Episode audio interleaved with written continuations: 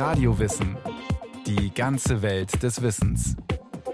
Ein Podcast von Bayern 2. Beethovens Instrument war das Klavier. Ihm hat er den größten Teil seiner Schaffenskraft gewidmet. Die 32 Klaviersonaten gelten als das Neue Testament des Klavierspiels. Eine Sendung von Johannes Rostäuscher.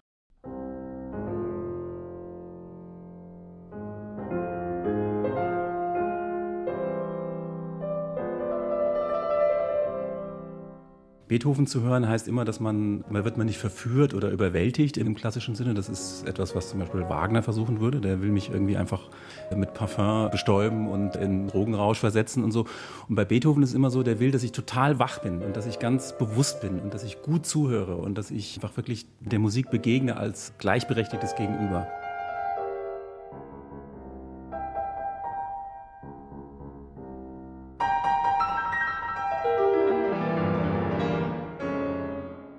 Ich sage natürlich immer, ohne Bach und ohne Haydn würde es keinen Mozart und keinen Beethoven geben. Das stimmt. Aber Beethoven war der Revolutionär.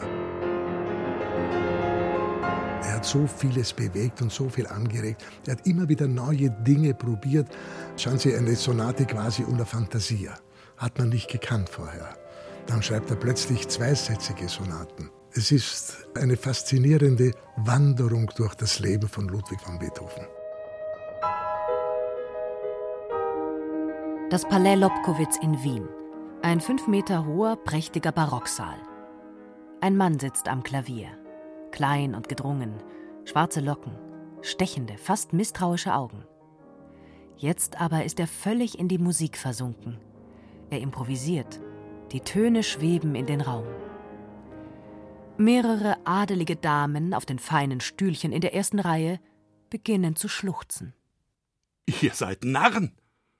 Wer kann unter solch verwöhnten Kindern leben? ruft Ludwig van Beethoven und springt vom Klavier auf. Der junge Komponist lebt zwar gut von den Zuwendungen des Wiener Adels, aber diese Dekadenz, wegen ein paar hinimprovisierter Töne in lautes Weinen auszubrechen, die kann er nicht ertragen. Was bei Beethoven berührend ist, ist seine Wehmut. Man spürt oft seine Sehnsucht in den Werken. Seine Sehnsucht nach Wärme, nach Liebe, die er nie in diesem Ausmaß bekam, wie er sie verdient hätte. Sagt der österreichische Pianist Rudolf Buchbinder, der sich fast sein ganzes Leben mit Beethoven und dessen Klaviersonaten beschäftigt hat.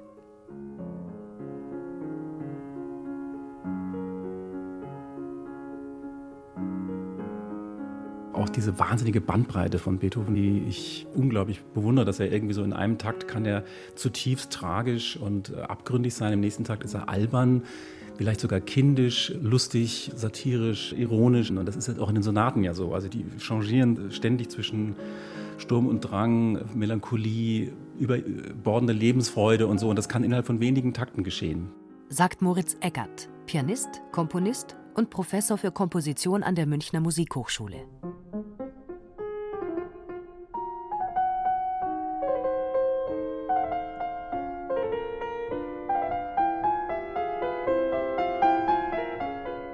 Kurz vor Beginn des 19. Jahrhunderts ist Wien Kaiserresidenz des Heiligen Römischen Reiches deutscher Nation und Welthauptstadt der Musik.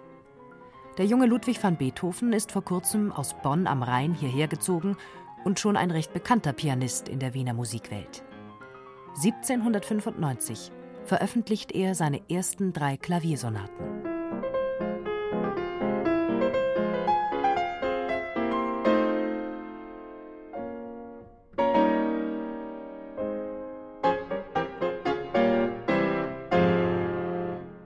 Schon die allererste ist eigentlich auch ein ganz tolles Stück, ja. Also ich meine, das ist für so ein jugendliches Werk ist das wahnsinnig reif und weit und so. Ich meine, Beethoven ist jetzt nach unserem Maßstab jetzt auch nicht uralt geworden, aber für die damalige Zeit schon, also sagen wir, älter. Und ich finde es dann schwierig, dann äh, da sozusagen, okay, das ist jetzt besser, weil er da reifer und weiser ist und so, das weiß ich nicht. Viele Fachleute kategorisieren die Sonaten von Beethoven. Die meisten sprechen der Einfachheit halber von drei Schaffensperioden. Einer der allerersten, der das gemacht hat, war Franz Liszt l'adolescent, l'homme, les dieux. Der Jüngling, der Mann, der Gott. Für den Beethoven der frühen, der mittleren, der späten Sonaten. Doch selbst wenn sie von Liszt stammt, Buchbinder und auch Eggert lieben solche Einteilungen nicht. Als Künstler selber, das kann ich jetzt aus eigener Erfahrung sagen, denkt man nicht periodisch, definitiv nicht, sondern man denkt von Werk zu Werk und jedes Werk stellt neue Herausforderungen und plötzlich kann sich da was einschleichen, was man aber selber vielleicht gar nicht merkt als etwas Neues, und, sondern erst später im Rückblick merkt man, ah, hier hat was begonnen, was dann später das und das wurde. Aber das plant man nicht, sondern das passiert einfach.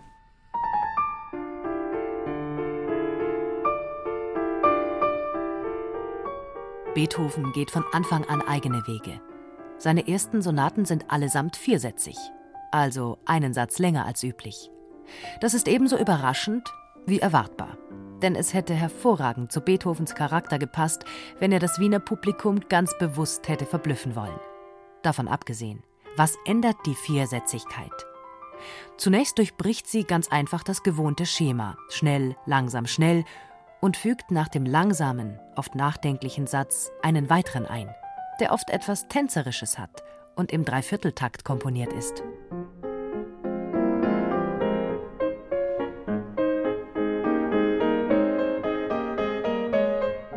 Eine Art retardierendes Moment, bevor gleich das Finale losdonnert.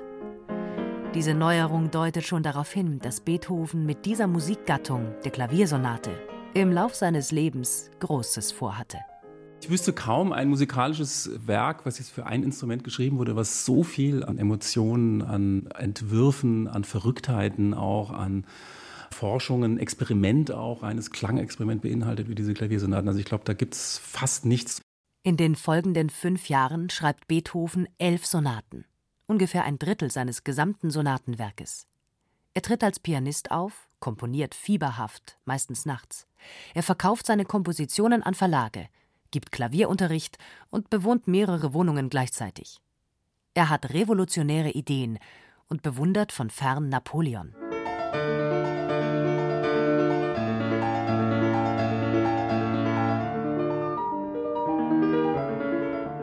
Außerdem wird sein Leben geprägt von heftigen Zuneigungen zu verschiedenen Frauen und von seiner beginnenden Taubheit.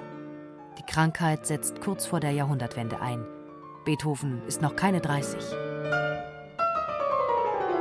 O ihr Menschen, die ihr mich für feindselig, störrisch oder misanthropisch haltet oder erkläret, wie Unrecht tut ihr mir.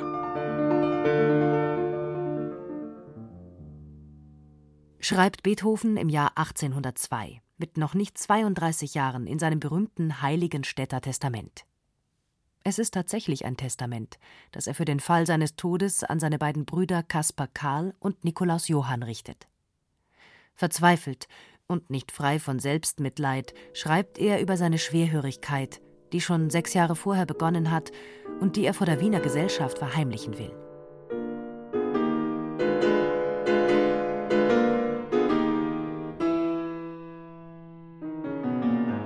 Wie ein Verbannter muss ich leben.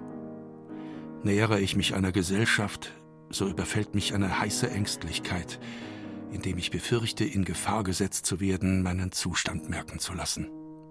Kurz danach muss die Krankheit stagniert oder sich vielleicht sogar etwas gebessert haben.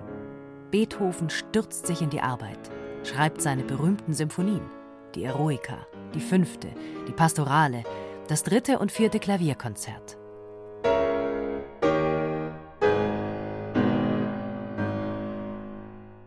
Beethoven war auch nicht so leidend, wie es immer dargestellt wird. Also sonst hätte er nicht so einen großen Freundeskreis gehabt und so, so eine Korrespondenz geführt und, und es hätten nicht so viele Leute auch bewundert und auch in, in, schwierigen Zeiten irgendwie auch zu ihm gehalten. Er muss ja irgendwas gehabt haben.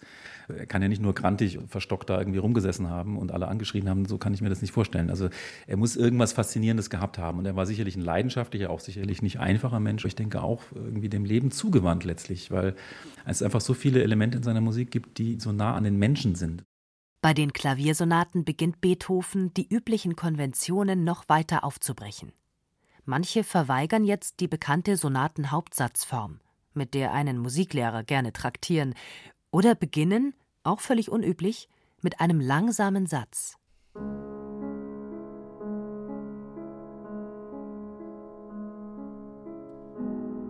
Die berühmte Mondscheinsonate. Die Musik klingt für uns besonders vertraut. Für die Zeitgenossen muss ein durchgängig langsamer erster Satz geradezu anstößig gewesen sein. Mit Anfang bis Mitte 30 schreibt Beethoven die besonders bekannten Konzertsonaten, die vielleicht auch nicht gewagter sind als die bisherigen, aber die manchmal einfach noch mehr knallen. Die sogenannte Appassionata, die wir am Anfang gehört haben, oder die Waldstein-Sonate.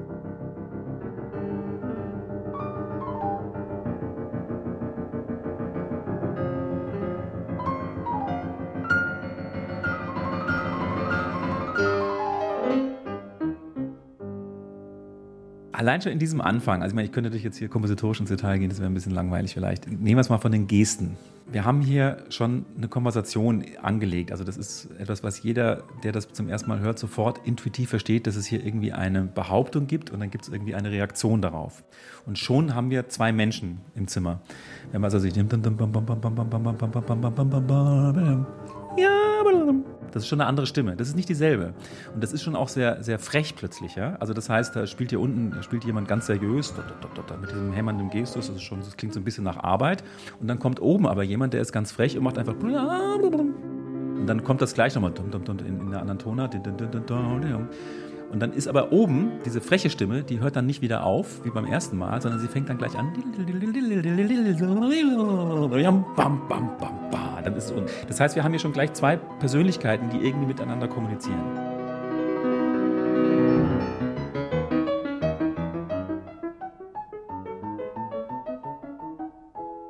Wenn ich an einer Passage etwas verfehlte, oder Noten und Sprünge, die er öfter recht herausgehoben haben wollte, falsch anschlug, sagte er selten etwas. Allein wenn ich am Ausdrucke, an Crescendos und so weiter oder am Charakter des Stückes etwas mangeln ließ, wurde er aufgebracht. Weil, wie er sagte, das erstere Zufall, das andere aber Mangel an Kenntnis, an Gefühl oder an Achtsamkeit sei. Ein Zitat des einstigen Beethoven-Schülers Ferdinand Ries. Der Charakter der Sonaten, das ist auch für den Pianisten Alfred Brendel ein entscheidender Punkt. Jeder einzelne Satz habe seinen Charakter, den man erspüren müsse. Und Beethoven komponierte wie ein Architekt, Schubert dagegen wie ein Schlafwandler. Anders gesagt, Beethoven hat aus einfachen Motiven irrsinnige Stücke konstruiert. Schubert ist einfach eine Melodie nach der anderen eingefallen. Moritz Eggert formuliert es noch drastischer. Bei Beethoven sei die Melodie an sich ein Problem.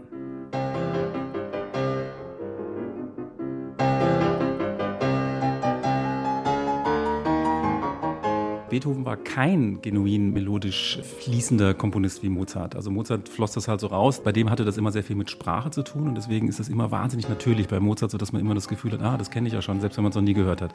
Bei Beethoven ist es so, dass ihm das eigentlich Flüssige einer Melodie sehr schwer fällt. Das ist bei Beethoven eigentlich bei allen Sonaten ganz so, dass er am besten ist, wenn er fast mit so kurzen Motiven arbeitet und dann aus denen ganz verrückte Sachen rausholt. Und das zieht sich eigentlich durch sein gesamtes Werk. Aber er hat dieses Problem, also diese, sage ich jetzt mal, böse Begabungsschwäche, hat er auf eine ganz großartige Weise überwunden.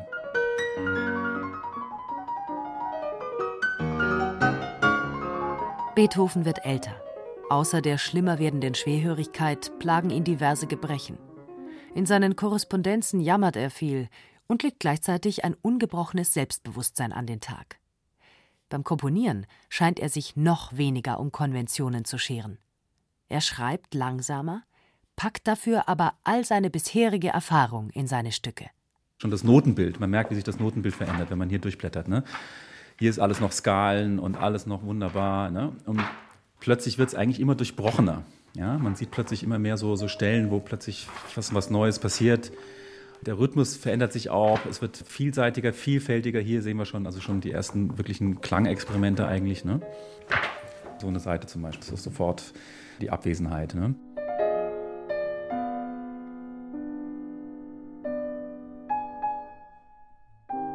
Bei den letzten drei bis fünf Sonaten, die Beethoven komponiert, sprechen fast alle Fachleute von einem erkennbaren Spätstil. Auch Alfred Brendel. Krasse Gegensätze werden zusammengezwungen.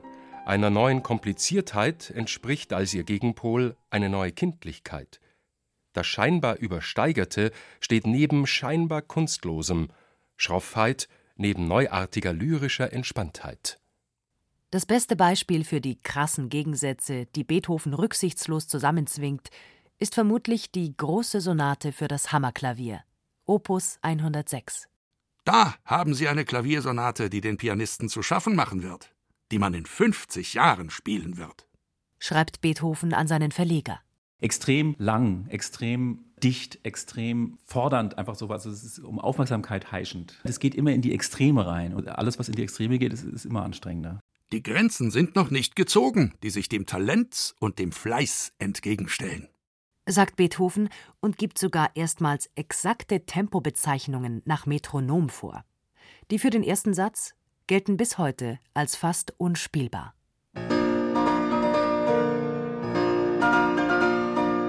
Also wenn man da das alles so spielt, wie es auch hier so geschrieben ist, immer mit diesen doch extremen Dynamiken, sehr, sehr dichte Akkorde, fortissimo, ja.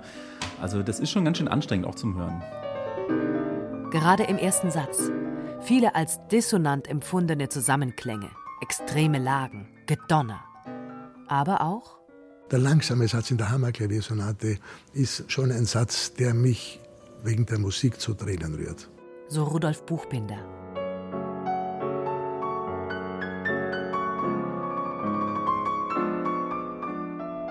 Auf den dritten Satz folgt eine Fuge. Eine Form also, die 70 bis 100 Jahre früher en vogue war und die Beethoven jetzt auf seine Art verfremdet.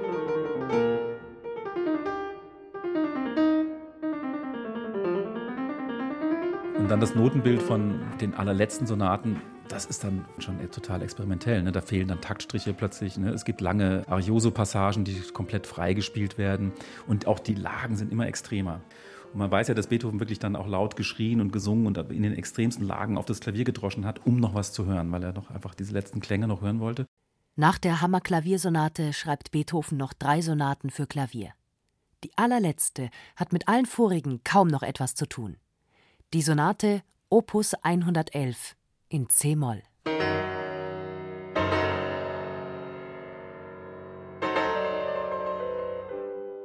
Ist das Musik?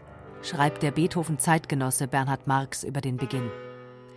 Und der Musikjournalist Arno Lücker, der die Sonate in seinem Blog Takt für Takt analysiert, meint nur: What the fuck?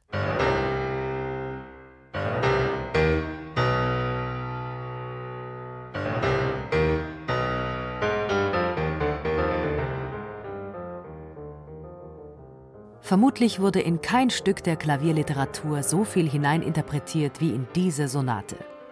Thomas Mann widmet ihr in Dr. Faustus ein halbes Kapitel. Richard Wagner bezeichnet sie als himmlisch und sieht in ihr zugleich eine Bestätigung seiner vegetarischen Lebensweise. Der Pianist Edwin Fischer erkennt im ersten Satz das Diesseits und im zweiten das Jenseits. Der erste Satz donnert, fordert, kratzt am Trommelfell. Und dann nach zehn Minuten erlesenem Krawall setzt der zweite ein. In schönstem, schlichtestem C-Dur.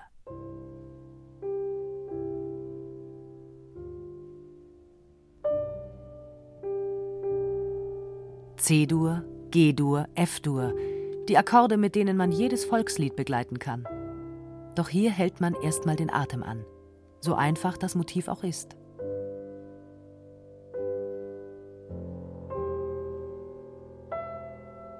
Aus diesen drei Tönen leitet Beethoven in 20 Minuten, manche sagen, die Auflösung der Welt ab.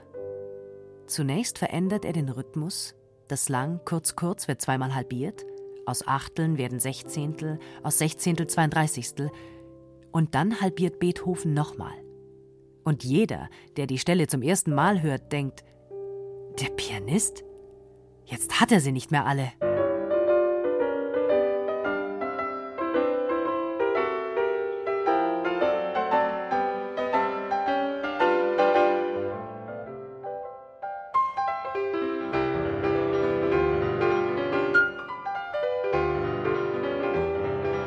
Doch der spielt nur das, was in den Noten steht. Zum Beispiel Akkorde, von denen der jeweils zweite um genau ein 64. gegenüber dem eigentlichen Takt verschoben ist. Jazzer nennen so etwas Swing. Ich glaube, dass Beethoven tatsächlich hier den Jazz, ohne zu wissen, was das jemals werden sollte, vorgefühlt hatte. Aber er hat einfach ein Charakteristikum, nämlich eben diese Antizipation, diesen Groove, würde ich jetzt einfach mal wirklich sagen. Das hat er vorgefühlt, einfach weil er es als musikalische Möglichkeit erforscht hat. Also er hat es einfach in dem Moment entdeckt.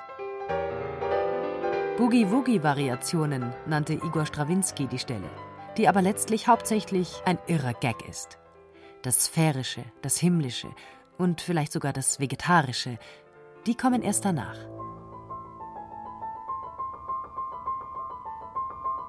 Es ist ja ein Ostinato-Rausch ohnegleichen, dieses Stück. Und ist fast schon Minimal Music-artig, dass er wirklich so einen Ewigkeitskosmos aufmacht und man hat das Gefühl, das Stück müsste gar nicht mehr aufhören. Und viele empfinden das ja auch schon wie so eine Art Abschied, obwohl es ja gar nicht sein letztes Stück war. Fast wie so ein Abschied von der Welt irgendwie. Ne? Nach der Opus 111 kann man keine Zugabe spielen.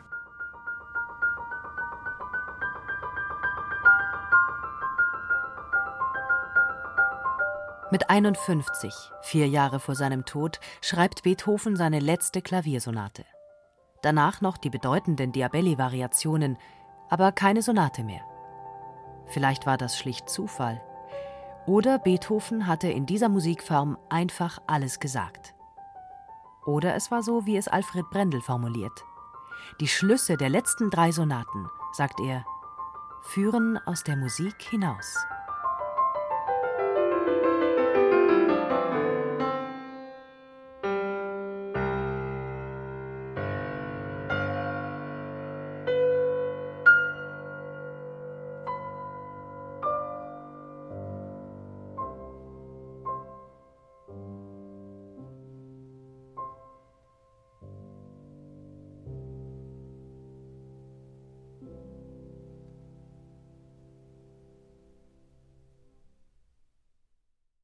Beethovens Sonaten. Das Neue Testament der Klaviermusik.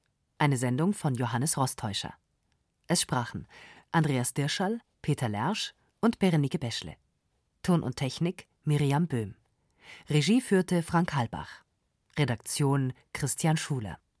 Eine Podcast-Ausgabe von Radio Wissen.